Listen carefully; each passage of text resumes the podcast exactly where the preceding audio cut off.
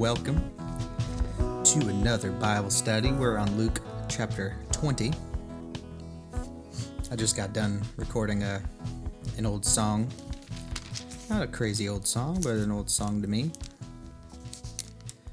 Um remember if you go to the fergusonpoetryproject.com website, you can see all the different uh, blog posts that lead you to all the Bible studies starting with Luke chapter 1, leading to now, which is Luke chapter 20. There's also a tab for kingdom content, which is just resources that I've found helpful in my life that I like to make easily accessible for people, whether they're books, videos, other podcasts, resources, uh, articles, websites, um, anything in the entertainment realm that, that's that I felt like has helped me or or uh, been good kingdom content for me to help me dive into my faith deeper, to understand more, and uh, to to have if you're if you're gonna fill yourself with with distractions of life through entertainment, uh, why not them be Christ centered um, content? It's less of a distraction and becomes more of a, a growth tool, as opposed to just mindlessly watching Netflix for hours, which we can all do sometimes. So, going into it, we have the authority of Jesus challenged. Jesus is now in Jerusalem. He passed through Jericho. He met Zacchaeus. He stayed with Zacchaeus, uh, a rich chief tax collector from Jericho who gave half of everything he owned to Jesus in his ministry, along with unfrauding or defrauding the people he had in the past. He made it right, and salvation came to his house and he is a, also a descendant of Abraham that is mentioned, meaning he, he was uh, he was Jewish, he was of the Hebrew culture, and Jesus recognized this, and in front of all his disciples, he declared salvation for this man. And then there was the parable of the ten minas. There was the triumphal entry, and Jesus weeps over Jerusalem. So after Jesus cleansed the temple, he went in and it said not not in uh, this book, but in other books, it talks about him coming in and turning tables, the flipping tables, and uh, making a scene of people selling in the temple. That uh, he was very disturbed by uh, or did not agree with at a very spiritual level because it was his father's house.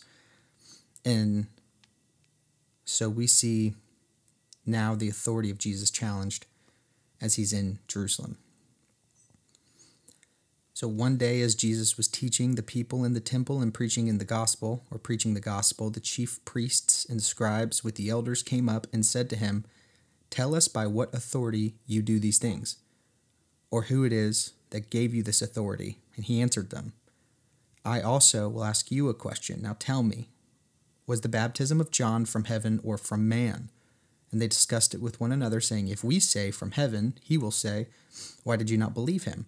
But if we say from man, all the people will stone us to death, for they are convinced that John was a prophet. So they answered that they did not know where it came from. And Jesus said to them, Neither will I tell you by what authority I do these things. And so as they're as these uh, elders and chief priests and scribes, as they're plotting against Jesus, because he's doing what they're meant to be doing to a higher level, naturally in in humanity there's envy, there's jealousy that overtakes, that overthrows what should be logic or or, or the common commonality or the common sense of peace, and they throw that away to seek vengeance or revenge against uh, Jesus and, and what they what they choose to believe as, as blasphemy. Then there's the parable of the wicked tenants, and he began to tell the people this parable. A man planted a vineyard and let it out to the tenants and went to another country for a long while. When the time came, he sent a servant to tenant to the tenants so that they would give him some of the fruit of the vineyard. But the tenants beat him and sent him away empty-handed. And he sent another servant, but they also beat him and treated him shamefully and sent him away empty handed. And he sent yet a third. This one also they wounded and cast out. Then they then the owner of the vineyard said, What shall I do? I will send my beloved son. Perhaps they will respect him. But when the tenants saw him and said to themselves, This is the heir, let us kill him, so that the inheritance may be ours. And they drew him out of the vineyard and killed him. What then will the owner of the vineyard do to them? He will come and destroy those tenants and give the vineyard to others. When they heard this, they said, Surely not. But he looked directly at them and said, What then is that it is written, The stone that the builders rejected has become the cornerstone. Everyone who falls on that stone will be broken to pieces, and when it falls on anyone, it will crush them.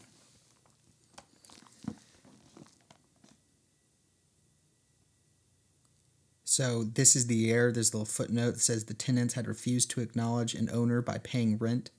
They apparently reasoned that with their heir out of the way, they could establish their own title to the land. Jesus is making the point that the nation had behaved outrageously towards God and then goes paying taxes to Caesar. The scribes and the chief priests sought to lay their hands on him at that very hour, for they perceived that he had told this parable against them, but they feared the people. So they watched him and sent spies who pretended to be sincere that they might catch him in something he said, so as to deliver him up to the authority and jurisdiction of the governor. So they asked him, Teacher, we know that you speak and teach rightly, and show no partiality, but truly teach the way of God. Is it lawful for us to give tribute to Caesar or not?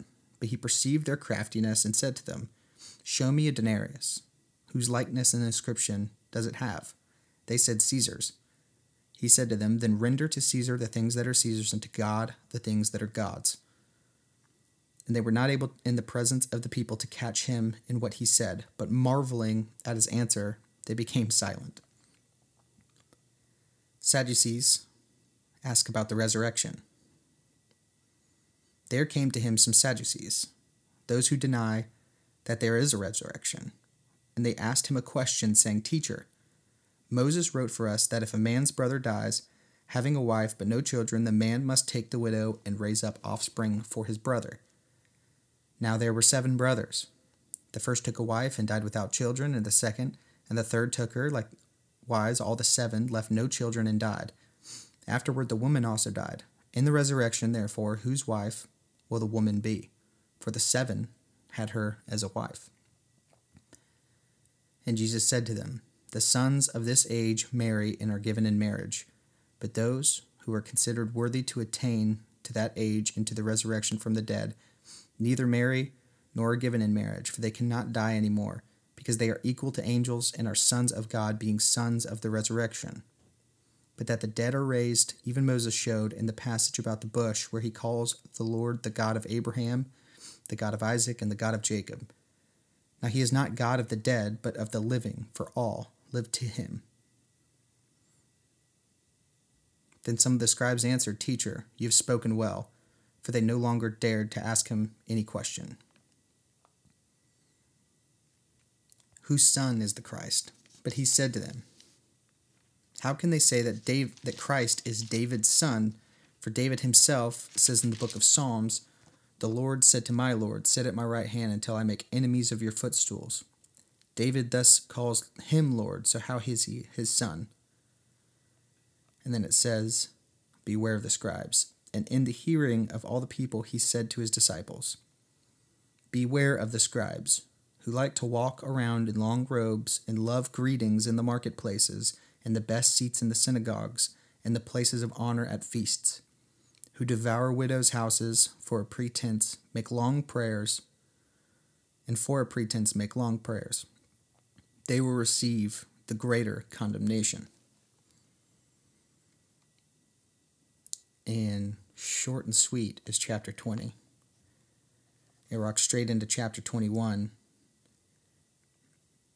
as that's not the cleanest of breaks. And Jesus looked up and saw rich putting their gifts into the offering, and he saw a poor widow put in two small copper coins. And he said, Truly I tell you, this poor widow has put in more than all of them, for they all contributed out of their abundance, but she, out of her poverty, put in all she had to live on.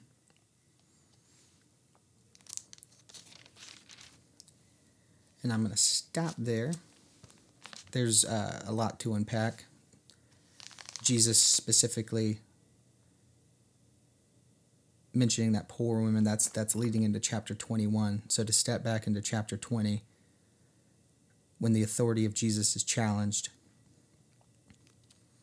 instead of hearing and listening they're seeking to catch him. They're they're seeking for him to misspeak to teach wrongly. They're trying to catch him in a loophole with the system, with the law. And they can't do it because what he's doing is not paired with the law. Jesus' teachings and his ministry specifically is not tied or woven in to these the politics of this day. So when we step back 2000 years and the society is, is ruled in this land by, by the Roman civilization, just like we have these superpowers today, whether it's China or Russia or the United States. Rome was the authority. The United States has a lot of mirroring representations of what Rome was. We are much more evolved, much more vast, much more powerful than even Rome was. But that's not to take away from the bureaucratic structure. Rome still was very organized. They were a very organized bunch. From Caesar, the ultimate ruler, they didn't have the terms like we do with presidents, but they have rulers who rule for a long time. And when you have Caesar and, and the branches down leading into the governors, we know of Herod over Judea, there's a lot of names mentioned. Pontius Pilate is is a representation of, of Roman authority. The chief tax collectors are they're they're essentially government workers. That's who they are when it's talking about all that stuff. So the reason that there was so much distraught amongst the Sadducees and the Pharisees and the scribes and the elders was because they were tied. They they tied themselves into politics they tied themselves into the government. They did it with the hopes that in doing so, they wouldn't be destroyed, that they wouldn't be eradicated, wiped off the face of the earth, that they could try to uphold and maintain and continue their rituals, traditions, and religion of the Jewish culture. They wanted Judaism to survive and, and, and keep going. But throughout that process, when these religious leaders tied themselves deep into the politics, they quickly became corrupt. And Jesus is pointing that out. The temple became a marketplace. The temple gave, the temple opened its arms to capitalism. Not that there's anything wrong with that, with, with capitalism specifically, but it's the reality that spirituality and a life pursuing the will of God. It, it is oil and water when it comes to spirituality and politics. Now, for those who find themselves in both, it's it's probably the the most tightest rope that you could ever walk on in this life. But Jesus's ministry is not tied or woven with that. So they are taking issue with that because he's doing all these things outside of the law of Caesar, but he's also not conflicting the law of Caesar. And their envy and jealousy of Jesus and who he was and who he claimed to be specifically, their biggest issue as they hear rumors of him being Messiah and and getting confirmation from Jesus himself that he is who he says he is, which is the Christ, which is the the the one who's going to open the doors for all people. Not just Jewish people can be saved, all people, Gentiles, the outsiders. Opening the door from it being this this cult type of mentality to anybody who is lost, anybody who's a sinner, and which is everybody, but but giving people a true choice, true freedom to choose. And that's something that we're definitely losing today. And so when he follows up with the parable of the wicked tenants, and he's referencing corruption, people who are trying to usurp or trying to steal the land of the rightful owner. And he's saying, you know, the pro it's almost kind of like a prophecy of, of he will come, the owner will come and destroy those tenants and give the vineyard to others. Because they were meant to take care of the property and then they wanted it to be theirs. And that's a direct punch at these Pharisees and scribes who are tied so closely into the politics of Rome and the corruption that it brings, and they're pompous, walking around like they own the place, and instead of like God owns the place, and they're just basking in their wealth, they're basking in their comfort of the city, and Jesus is coming in, turning the tables on them. When it comes to paying taxes to Caesar, this is a a passage that I that I think about a lot in terms of living debt free. Because the best way to separate your spirituality from being tied into the system, the the the only way to truly break the chains of being a slave to the system financially is to be debt free. If your debt to income ratio is beyond what you can control. It's going to take a lot of hard work and prayer and dedication and trust in God to for him to deliver you from that enslavement. And those who can live debt free and maintain a debt free lifestyle and living, you're you're just going to have naturally much more blessings. And I 100% believe, I believe that with my whole heart and my whole soul, my whole being, that living debt free and pursuing it, even even if it seems like you can't see the light at the end of the tunnel, to, to still pursue it and to still try with, with all your being to, to become and to maintain and live debt free, to live below your means, because your overflow will be that that feeds the church. Your, your overflow should turn into those tithes. And if you can't give your money to the church, give your time to the church, volunteer and get involved and, and show God that you're willing to do whatever it takes to live in His will and not your own. And, and that's the only way that blessings can, and the seeds of blessings can begin to, to take root into the soil. But you have to prepare the soil. And preparing the soil as you choosing. And, and that's something that when we see in the media today and we see politics, it's it seems like the politicians and the government as a whole they're they're trying so hard to strip people they they want people to live in fear because fear leads to compliance of even the most radical of demands. And Jesus wants us to be free to have choice.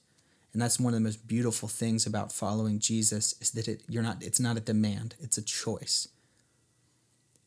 But once you choose there are commands.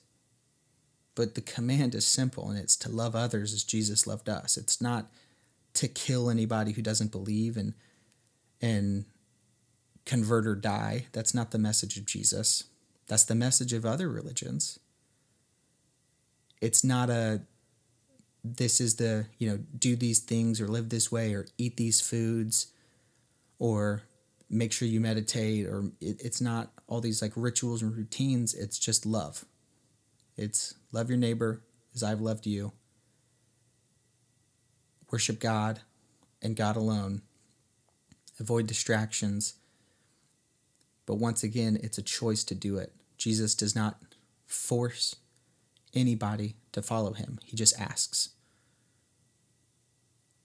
He, when he goes into villages and he's performing all these miracles throughout the whole book of Luke, there's some villages he leaves he, he teaches his disciples, as it's the 12 apostles, and then he trains the 72 that go out two by two into the villages.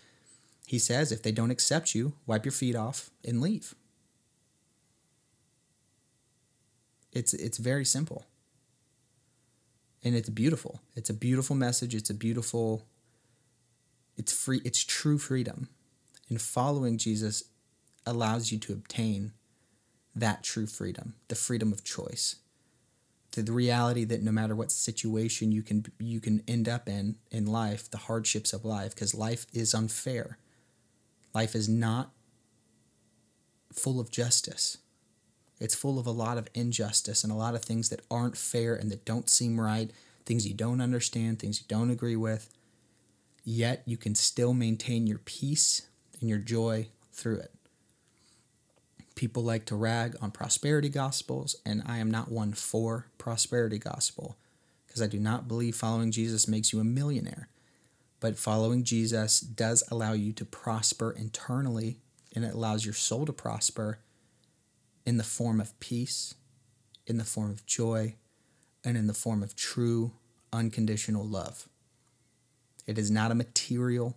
When people try to cross the prosperity of Jesus with materialism in the world, they are walking in the line of the Pharisees. They're walking in the line of the Sadducees and the scribes and the law. They're, they're in the wrong boat, is, is all I'm saying because the prosperity gospel is not prosperity in materialism. It should always be prosperity in the internal self and the internal love, internal and eternal love of Jesus. It is true joy and true peace, where if you're in a jail cell, you're at peace and you still have joy. If you find yourself enslaved, whether it is physically, mentally, socially, whether you feel trapped financially, you can still experience joy and peace. Now, when it comes to the fruits of your labors, the ability to tithe, even if you're in debt, you can tithe. You can give to your local church. Even if it's not a lot, Jesus will bless it. And that's how this ends. Or that's, I should say, how chapter 21 begins. Jesus recognizing that that woman who gave the two pennies, it's like, if you have nothing or you're in debt and you give anything, give a dollar, give five dollars, give ten dollars, give a dollar a week, give five dollars a week, give ten dollars a week, do whatever you can. If you can't give your money, you really can't, and you're and you're so focused on getting out of debt and so you, so you can be who you're meant to be, which is free. Give your time. Find the time. Those who are really blessed can give their time and their money. And those people are not overlooked as well.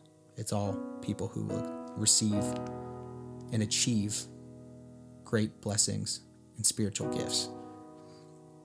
I don't want to rant too much because the chapter's over, but I really hope you understand what I'm saying and you take it to heart and you pray and you worship knowing that Jesus is the only teacher. Jesus is the only person to follow that can truly give you joy and peace. You don't have to do anything. You just have to believe. You just have to have faith. You just have to follow. Well, I'm tuning out. I need to take a shower, start my day. God bless.